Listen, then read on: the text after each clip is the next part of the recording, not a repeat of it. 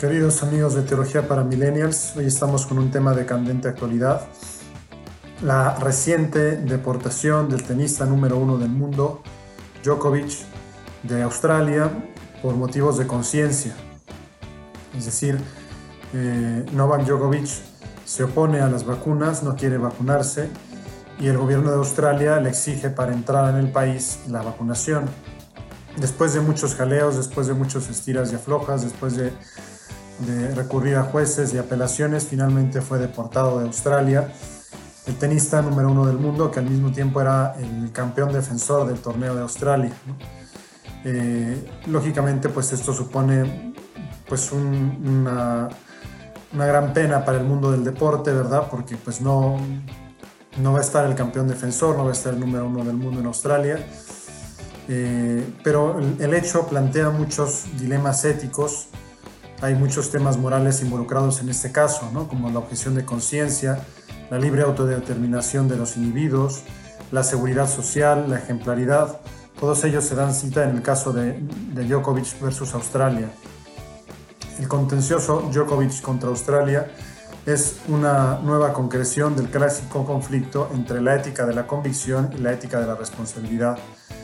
Djokovic eh, encarnaría la ética de la convicción y el gobierno de Australia la ética de la responsabilidad. También es un caso muy claro donde chocan la ética personal con la ética política. Vamos a intentar desenmarañar un poco esta complicada madeja moral que se da en el caso del contencioso Djokovic versus Australia.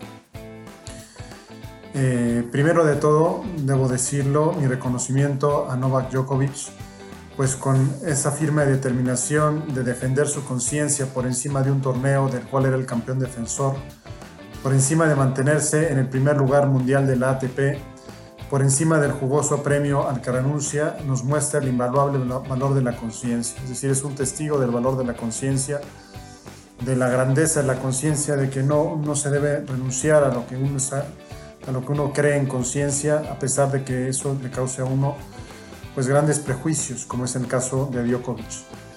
Es testigo entonces de cómo la fidelidad a la propia conciencia está por encima de cualquier galardón humano y en ese aspecto Djokovic es inspirador como persona tanto como lo es en cuanto deportista. Es decir, no es solo un gran deportista, sino que es una gran persona también. No significa esto, sin embargo, que la actitud de Djokovic sea la correcta, es decir, que lo adecuado sea ser antivacunas o no vacunarse significa que la conciencia es el sagrario del hombre y no debe ser violada por ningún poder político, ni en este caso sanitario o deportivo, según sea el caso. Muy bien puede ser una actitud errónea en su maternidad, pues lo correcto sería vacunarse, pero la autoridad política debe respetar la integridad de la conciencia, aunque corre el riesgo de estar equivocada. Es decir, yo debo respetar la conciencia de otras personas, aunque esas personas estén equivocadas precisamente ¿por qué? Por el valor de la conciencia. O sea, yo no puedo violentar la conciencia eh, evocando el hecho de que es, no, es que está en el error. Bueno, pues está en su derecho de estar en el error. Eh, se debe respetar el derecho de esa persona incluso estar en el error. Porque los derechos no son de la verdad o del error, sino de las personas. El caso de Djokovic es algo análogo a lo que sucede con las transfusiones de sangre en los testigos de Jehová deberíamos aplicárselas por su bien aunque ellos no lo quieran. La comparación no es del todo oportuna porque hay un dejo de irracionalidad en el no aceptar las transfusiones de sangre, mientras que ser antivacunas no necesariamente obedece a una actitud ilógica. Pero el tema de fondo es el respeto a las libres determinaciones de la conciencia de los individuos que están en juego en, en este caso. Ahora bien, Djokovic tiene derecho a no vacunarse. Es una libre determinación que ha tomado en conciencia y que debe ser respetada. Pero también, y es la otra parte de la cuestión, el gobierno australiano tiene derecho a establecer que en Australia solo entran personas vacunadas. Es claro el enfrentamiento entre la ética personal de Djokovic y la ética política de Australia. No es aquí el lugar para desarrollar las semejanzas y diferencias entre ambas éticas pero sí cabe afirmar que no son lo mismo o que lo ético personalmente hablando no es ipso facto correcto políticamente hablando y viceversa. Se enfrentan la ética de la Comisión de Djokovic con la ética de la responsabilidad del gobierno australiano, que ha desestimado hacer una excepción en el caso del tenista, también por el carácter ejemplar de la norma. No solo sería permitir simplemente que una persona no vacunada entre en el país para defender su título de tenis, sino que también está en juego el mensaje que transmite. Un gran líder y modelo que se opone a las vacunas y que se salte impunemente las reglas que rigen para todas las demás personas en Australia. Y por eso pues el gobierno australiano ha estimado no hacer una excepción con él. Como se ve, hay una clara colisión entre las dos éticas, entre los dos derechos, el derecho de Djokovic a seguir su propia conciencia y el de la autoridad australiana de decidir las condiciones requeridas para entrar en el país. ¿Qué se hace usualmente cuando hay un conflicto de derechos? Pues se mira cuál de ambos tiene la precedencia. Aquí es donde puede radicar la parte más compleja del contencioso Djokovic contra Australia. ¿Qué debe primar? La autodeterminación de una persona, el no sufrir vecaciones por causa de su conciencia, o la seguridad sanitaria de un país y su derecho a imponer reglas.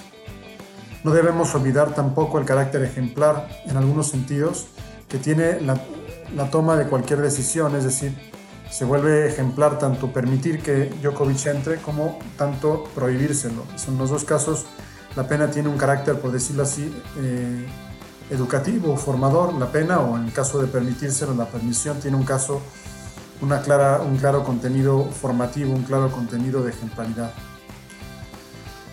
Pienso, ya es una opinión personal, que aquí cabe hacer una distinción. Prevalecería el derecho de Djokovic si fuera obligado a actuar en contra de su conciencia. Considero que ningún poder político tiene la autoridad para obligar a actuar en contra de la conciencia sana de alguien. Por ejemplo, ningún poder político tiene el derecho o el poder de obligar a un médico a practicar un aborto en contra de la conciencia del médico. Pero Djokovic no ha sido obligado a actuar en contra de su conciencia. Simplemente se ha limitado a pagar las consecuencias de su propia autodeterminación. Un valor alto y por eso lo reconocemos, pero también aceptamos el derecho que el gobierno de Australia tiene para poner requisitos de entrar en su territorio. Es decir, reconocemos que pagó un precio alto, pero pero no fue sometido, no sufrió ninguna vejación, no fue obligado a actuar en contra de su conciencia, sencillamente a pagar el precio que su conciencia requiere. Y, así nos muestra el valor tan grande que tiene su conciencia, pero también consideramos que el gobierno de Australia tiene su derecho a poner las condiciones para todo aquel que quiera participar en el Australian Open o para toda aquella, aquella persona que quiera entrar en Australia.